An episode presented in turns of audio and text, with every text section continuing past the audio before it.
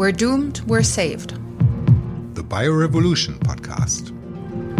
Your host, Louise von Stechow and Andreas Horchler.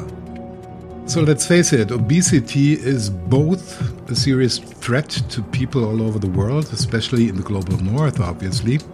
But at the same time, the image of good looks, that is, look thin, of course, has changed drastically over the course of the last decades.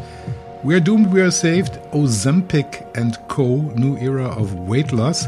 Title of our episode now, as so many times, we're at the crossroads of what is scientifically possible and what is really desirable in the sense of public health. Well, one thing is given coming up with a drug like Ozempic means the financial jackpot for the company and possibly a way out of obesity of obese people who tried everything else like sports and diets and didn't succeed. We'll see. But first off, Easy, hello, how are you? Hello, I'm excellent. And you brought um, quote to get into the topic, I guess. I did, and uh, this time it's by a great scientist named Jimmy Kimmel, uh, who's not a scientist, but we do, uh, talk do show we host. know if he's a if he's a scientist? We don't, right? I don't think so. I think Probably he's quite multi-talented, but I don't know if science is, is amongst his many talents. But he was hosting the Academy Awards this year, and he um, put out the statement: "Everybody looks so great. When I look around the room, I can't help but wonder: Is Ozempic right for me?" Oh yes, oh yes, I see. And for a lot of people in the crowd, I probably it was right. Yes. Yeah, that's at least the assumption. So easy for us underlings who are not in the award ceremonies. It's the time of year again, once more. Promises, wishes for the new year, tons of food at the same time. I mean, I wouldn't bet on how many people promise to themselves to lose weight in the new year. And uh, yeah, that's where we are right now, right? Yeah, it's the time of the binges, I would almost say, approaching Christmas because it's like you meet your friends before Christmas, you have different parties and dinners, and everyone brings cookies and more cookies. And then there's Christmas, and then there's New Year's, and all over this amounts to a lot of happiness and, as you say, good wishes, good cheer, and lots of food and wine. Oh, yeah. And then we see on our scale that we put on like a few pounds or even more than that. And then we're suffering and we want to have better looks, get in shape, and so forth. And uh, parallel to what's happening with the fitness studios at that time, you know, two year contracts and everybody attends for maybe a week or two and then skip it again. They might find a new savior in Ozempic. Tell us a little bit about what the company Nordisk is and what Ozempic is. So Novo Nordisk is a Danish drug maker, actually a, a quite traditional company that from its tradition is in the insulin market, so in the diabetes market. And they got in the, I think, 1910s the patent for insulin from Canadian scientists who had developed that and the founders of the company. So the wife, uh, she was actually diabetic herself, and it was also like this personal motivation to cure Marie's diabetes. And then I think they were also ultimately successful with that. So to to actually have her survive, and based on that, the company is really traditional in the diabetes market and the surrounding fields of diabetes. So they're very specialized in this area. And of course, one of the risk factors for type 2 diabetes is being overweight because you will have higher blood sugar levels and you will have potential comorbidities of that and that will potentially lead you to become diabetic. And around that, there was, I think, in the 19 80s, the discovery of a drug class that regulates a hormone in the gut, that's uh, GLP 1, and the class or the class that was then subsequently developed from that are semaglutides. And they regulate not only insulin levels, but they also regulate the appetite. So, this semaglutide drugs are a class of diabetes drugs, but as a nice side effect in the trials, and uh, that was found in different trials, but more than any others for Ozempic, which is now a newer generation of these drugs, it was found that the people who take the drug actually lose quite a bit of weight as a side effect. That was not the intended use. The intended use was to cure their diabetes, or not cure, but treat their diabetes and uh, keep their, their blood sugar levels regulated. Now, they find that people also lose a lot of weight, which of course is something that is nice to see. It makes sense within the mechanism, but it's also this typical mechanism of science, which is serendipity. So you have like, you want to see something else, but you see something on top of that. So basically, that's a little bit, I mean, what, for example, the discovery of penicillin is such a story, or the discovery of Viagra is such a story, where you actually have a slightly different intention and then you find, ah, but it also does that. That we can really use. And this, of course, for weight loss, which is kind of a holy grail for drug discovery. I mean, you, you mentioned a little bit of it already in the beginning, what a crisis obesity is and how difficult it actually is to lose weight just with diet and exercise. So, having a drug that helps you do that is, of course, something that's very desirable. And this is that something that Novo then, of course, exploited. So they put out a different formulation of Ozempic, which is called Wegovy. It's the same drug. It's also semaglutide, but in a higher concentration, which is approved for obesity. Now, the thing is that there are so many people who want to lose weight. who are potentially not obese, but they just also want to make use of this drug. That now Ozempic, which is meant only for diabetics, is also used by people who just want to lose a little bit of weight.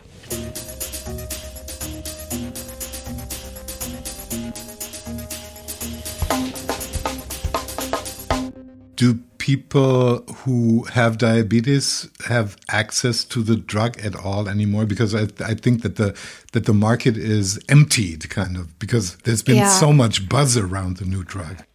There are definitely shortages. I don't know if it's like completely depleted, but definitely it's a problem that the drug is being used off label so much that people who have diabetes might have difficulty getting the drug.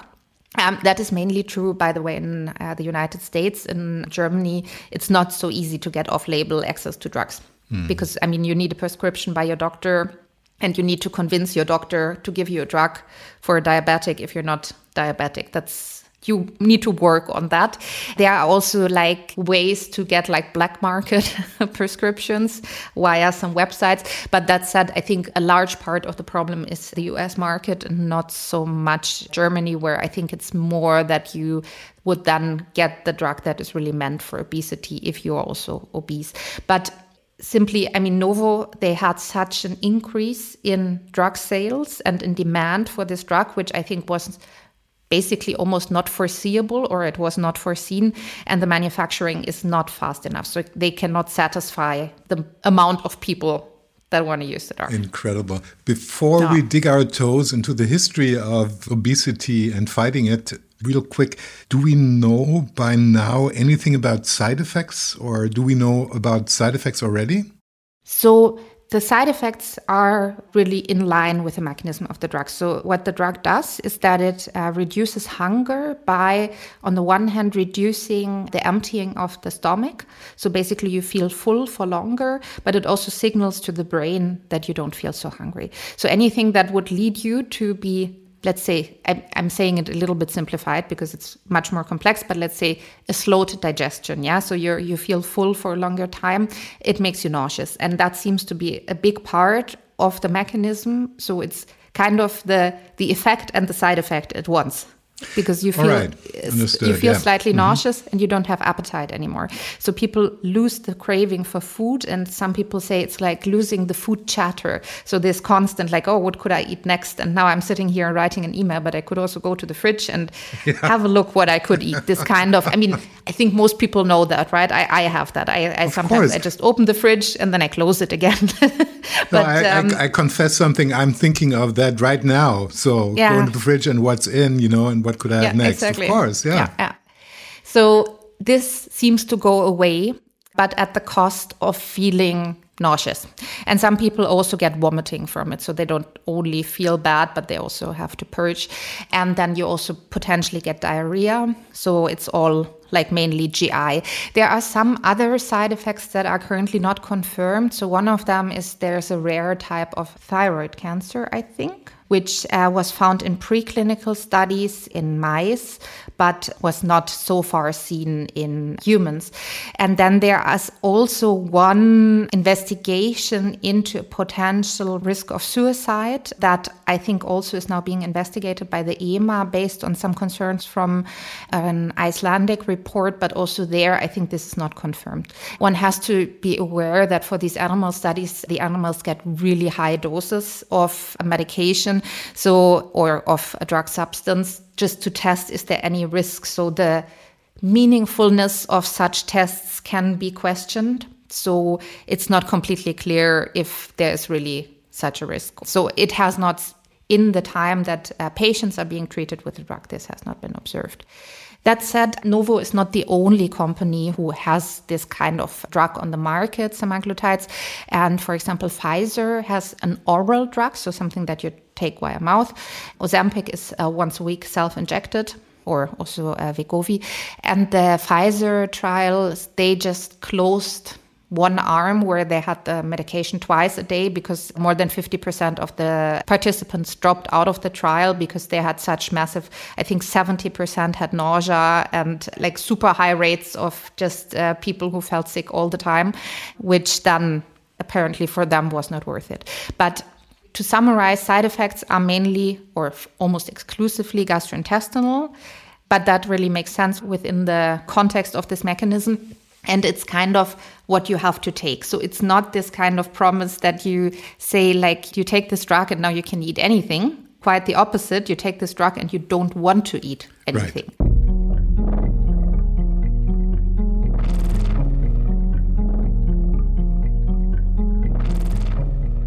So let's do history books a little bit because it's not so far away to imagine that the idea of keeping on eating burgers and chocolate and drinking huge amounts of red wine at the same time losing weight has something that's been around for a while and take a pill against it or something, you know. So, where's the history of weight loss and of treating it and getting some escape, uh, you know, road.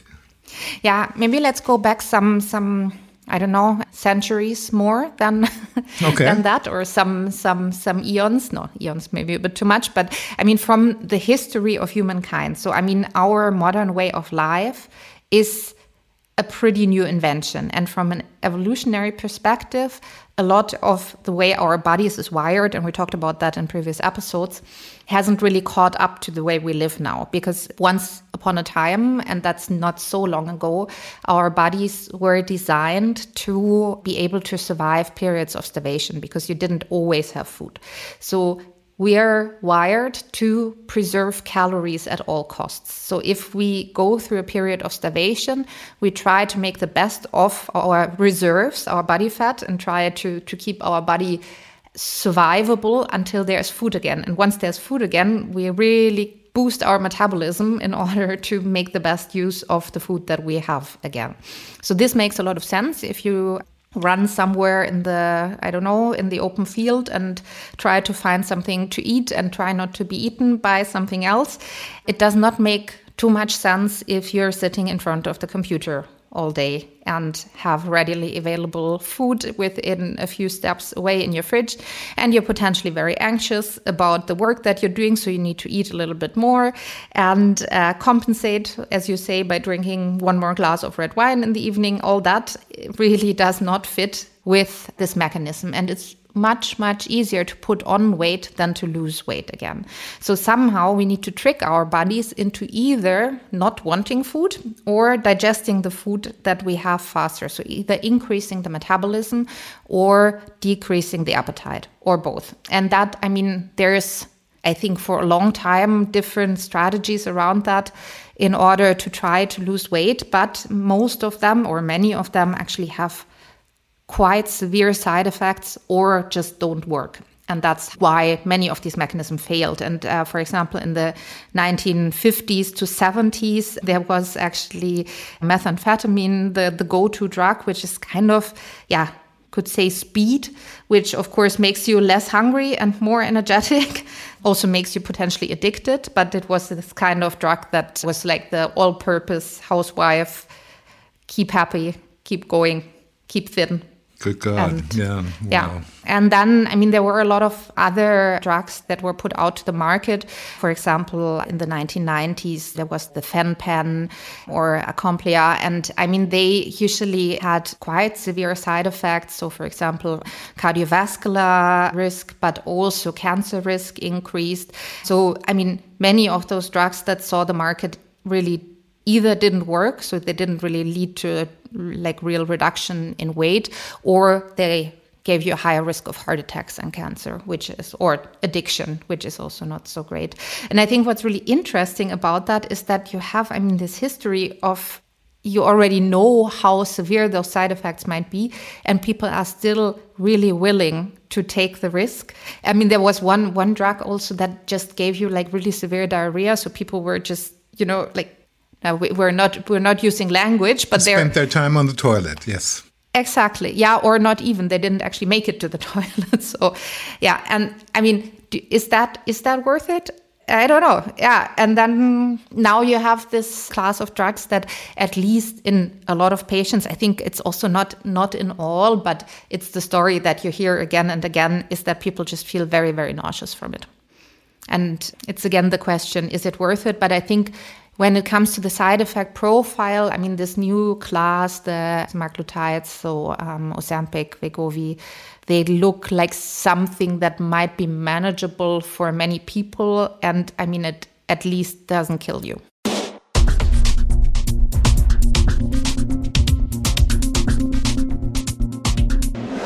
Let us look easy at that point a little bit into the industry because, as you mentioned, of course, the hunt to find new blockbusters is continuing. And uh, a lot of companies find it in diabetes treatment because this is an illness that affects like millions and millions of people. On the other hand, we have phenomena like Viagra, you mentioned that too. Here comes Ozempic that from one day to the other, if you look at the at the development of the stock and, and all indicators, that makes them rich, right? For 10, 15, 20 years, right? Yeah, I mean, if they don't screw it up, yes. I mean, this is uh, it's a massive success, and it's. I mean, when I looked into it, like in preparing this, I actually thought it's like it sounds like the new Viagra. Actually, it also comes in blue syringes, the Ozempic. Okay. I mean, that said, I mean, Ozempic is still the diabetes drug, and Wegovy is the obesity drug. But I think nowadays it doesn't make so. I mean, it doesn't make a huge difference, and also there are other other drugs of the same mechanism, but these ones were the ones that really showed this drastic weight loss of like fifteen percent body weight loss within a year. That's really a lot. And when you think about drug development, you want something that a lot of people can take that they're willing someone is willing to pay for. So either the people themselves or the insurers. And in this case i think if you if you get it off label ozempic um, you have to pay out of pocket. And that's like a thousand dollars or something a month. So it's not cheap but people are willing to do it because it works. And what also is very helpful if people have to take the drug that you offer for a long time. And Ozempic or Wegovy or similar, they bring all that together because you have a massive amount of people who are overweight. I think in, in the United States, it's like, I don't know, 40% who are now at the level that's considered obese, and a lot more people being overweight. So you have a customer pool. Quite a market, um, yes. Yeah, you have the pressure that people really want it so they are willing to pay for it or put pressure on the healthcare system to pay for it. And they will have to take it for the rest of their lives because if you get rid or if you get off the drug, it's, I mean, it's like a diet, right? You get this uh, so called yo yo effect. If you get rid of it, you gain the weight. And sometimes people gain even more than the weight that they had before. So this theoretically, if you wanted to work, you would have to take it for the rest of your life.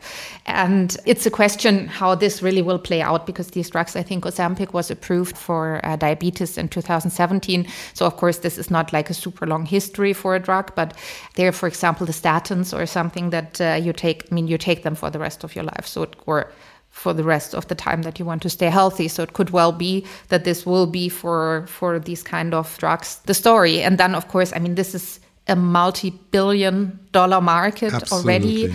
The market cap of Novo has increased drastically. They have, I think, what was it, a sales growth of 30% or something like that, which, I mean, in this industry is like really an insane Yes. number. Yes, absolutely. and many Um, others too, so- sure. Yeah.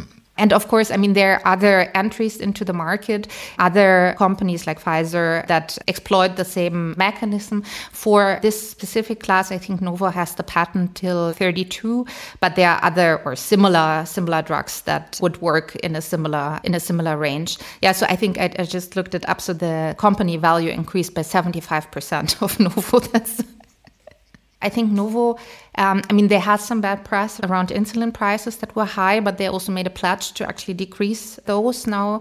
And um, Novo actually spends or puts a lot of their money into a foundation that was in this history of the of the the foundation of the company. They had to make a pledge that they dedicate a large amount of their incomes into public fund that funds research. So I was actually when I was a postdoc working for um, a center that was founded by the Novo Nordisk Foundation.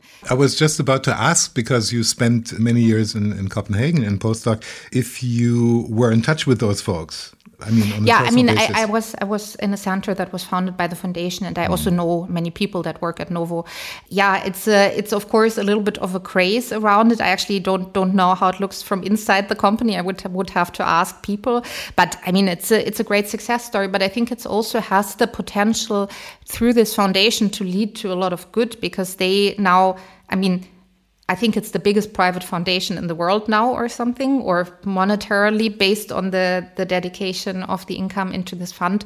Maybe it's I, I don't know. I read that somewhere. Don't know if Gates might still be a bit higher, but they are of definitely in the big players now. And of course, I mean, we discussed it in a previous episode that there's also with these foundations, there are some, let's say, risks around that, or it's not only good to dedicate private money to research, but of course, there's a massive opportunity to also make good of this money that's being earned there and channel it into into research and into into doing good in the world. So I think that is actually a nice outcome of that.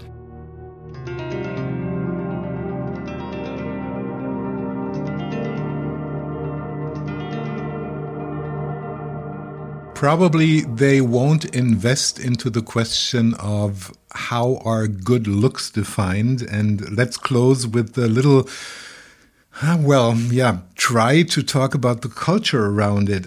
You mentioned, and there's a there's a big difference between obesity and gaining a few pounds, obviously. So one is a sickness, and that you want to treat this in order to reduce other risks, health risks, is uh, is a given, of course. But then on the other hand, those who have maybe a few pounds more, let's let's look at ideals like uh, Marilyn Monroe in the 1950s was an ideal. I guess she would be considered fat in our day, which is crazy, isn't it? Yeah, and I think, I mean, so, I mean, this ideal of having to be thin, it's there for a while already, right? But there was then this kind of body positivity movement that you were allowed to not be super thin and still considered okay, let's put it like that. Of course, obesity, as you say, is is unhealthy and it has a lot of risks. So eh, you have an increased cancer risk, you have an increased risk of, as we said earlier, of developing diabetes, of heart disease. So it's it's not good to be obese. But there is, of course, a gray zone, and it's also not true for all people who are overweight. Not everyone who's overweight is unhealthy. So you can be healthy and overweight, and you can also be diabetic and thin, for example. So it's not, I mean, it's not all a one to one translation. And of course, this ideal of having to be very skinny that we get from movies, that we get from magazines, and now, of course, more than ever from social media, and having this constant chatter of how to improve your your life your diet. I mean we talked about it in the biohacking episode and i think this is also fits in fits the bill of course. I mean these kind of using drugs to be the best self that you can be or some kind of other hacks. And then i think ozempic fits perfectly into this uh, line yes, of reasoning. absolutely. the question is so i think food is really like a fundamental part of life right? And it's it's also fun to eat. And it's it's also part of culture. And then if you if everyone then takes a drug that suppresses the appetite, what do you then do when you get together? Drink like water, still water, because the sparkly makes you feel sick, maybe. Or, yeah, I mean, it's it's really yeah. it's a question of culture, and I mean, I also I, I, read that somewhere. Maybe it's also a bit like over the top, but that the, the fast food industry or the, the food industry in the United States is really scared by uh, by Ozempic okay. because people don't yeah, don't crave crave yeah. the unhealthy foods anymore. Mm. So I think I mean it's a really difficult topic because you have on the one hand the question of trying to be healthy and not having some really severe side effects from just being overweight. On the other hand, having society that gives you the feeling that you if you're not super thin you're doing something wrong. And also like it's really a question of let's say self-control that you have to exercise. I think that can also be very damaging. And i think i mean it's since i mean i grew up there's always been a question if you talk to people if you think about i mean you never think about food just like food. You always also think about diet and looks and how you, I mean, fitting into a societal image. And I think that is quite sad, I have to say. And it would be really nice if it were different, but it isn't. And also being being thin and fit and healthy i mean becomes this kind of status symbol in a way that you are a person who has their life together, but it's also a question of affluency, of course, because I mean, having the money to afford healthy foods, to have the time even to exercise or the means to exercise, and I mean, much more again in the United States than here, it's so much cheaper to I don't know go to Wendy's or something than to go to Whole about, Foods. I was just about to mention because I have one example, which is a, a crass example, the city of Detroit, for instance, you know, miles and miles of urban deserts, if you will. And uh, you would have more or less one spot, which is called Eastern Market, where you have access to fresh produce, but you have access to Burger Kings and McDonald's and stuff like that, and Wendy's, as you mentioned, everywhere. Every square mile, like 10 shops or so. And a dollar a burger. I mean, you know the you know the equation, and there is for lots and lots of people there's simply no access to healthy food. Right? They wouldn't be able to afford Ozempic as well, I guess, because they lack the funding, but they don't have a chance to access healthy food, which is, in my eyes, kind of a perversion. Absolutely. And that again brings it full circle because then you're doubly punished, right? I mean, you cannot afford the weight loss treatment and you cannot afford the healthy foods. So basically, and, and you get the image of, I don't know, Kourtney Kardashian or whoever. There's this, this TikTok challenges which celebrities most likely take Ozempic. I have no clue. I'm not on TikTok, but I think there is a lot of questions going around. But of course, I mean, if you already have the the funds to eat healthy, then you can have a trainer, and then you can also have a drug that suppresses your appetite. Well, nice for you if you don't like to eat and if it's so important for you to be thin but for yeah for the regular person it just becomes more unattainable and you become more punished basically for not being able to afford a better lifestyle. And i think that really brings it also back to thinking about the image of food and also the availability of food. Because i mean it's also i think obesity to an extent is a crime of opportunity. Uh, it's of course not a crime but it's it's a disease of opportunity because if you have access to better chances or better opportunities for lifestyle. And of course, there are people who still become obese even if they have all the opportunities in the world. But I mean, I think it's it's very simple. I mean, it's, it's similar as with with drug abuse. It helps if it's not just readily available, and that or if you have the opportunity to live a better life. But I think in general, for me, this question of obesity or of weight loss and of body image and everything, it's quite a big question in our society because it's made very difficult for us. Because as I said in the beginning, I mean, we're currently i think or at least many people in my generation and i think also in yours you're put under a lot of stress. You have a lot of unhealthy habits or let's say you don't have a lot of time to take care of yourself. That's i think what i'm trying to say. And then you have the people who excessively do that who are more maybe like the the, the health influencers or the people who who make their health their life. And for many other people it's you simply don't have so much time sure, to, to, spend on being yeah, healthy. Yeah. And it would be much nicer if one could slow down a little bit. And I think that would also lead to eating healthier and spending more time taking better foods and not doing the quick quick option even if you have the money to cook a meal from scratch you would maybe get a sandwich because you don't have the time and i think having maybe a better it's it's not so much a question of weight loss but a question of having a, maybe a little bit better life for everyone. And i think that is not something that is fixed with a drug that makes you feel nauseous but that would be something that would help to have a have a real change and a debate about healthy living that is not some i don't know muscle packed 25 year old who tells you that if you do a handstand every morning, do cold plunge and then meditate for five hours, that then you will have a great life. Because I mean, somewhere in a more realistic frame where it would be attainable for many people and not for rich influencers. That would be great. Easy. We're recording. That was a rant. we're we're recording this at the end of 2023. Published this at the very beginning of the new year, so it's 2024 when people listen to this. Yeah, keep it plain and simple, right? Eat less calories than you burn, or something like that would be just yeah ideal, and you don't have to think about many other things if you follow that rule, right? As a commitment for a new year and much better than taking drugs. Yeah. Did I tell you my Christmas wish? No. Ozempic. ah, come on. I can't afford this. Among other reasons, I don't want my daughter to have any, you know, side effects. no, I'm it. kidding. No, and, I'm kidding. And you're I'm only not, kidding. I knew I'm, that. Yeah. I'm also not. No, I'm also not calorie counting. I think that actually doesn't lead to anything for me, at least. Um, no, I think it's really the uh, yeah. If it were so easy to do diet and exercise, there were no would not be any obese people. But it's not. It's simply not. I mean, it's like with all unhealthy habits. It's like just say no like uh, was it Nancy Reagan who said that? It's not that simple. Yeah, so you need to I, somehow the brain is wired to crave things you don't you, that are not good for you, including unhealthy foods, and you somehow need to teach teach your brain by habit to get out of such cycles.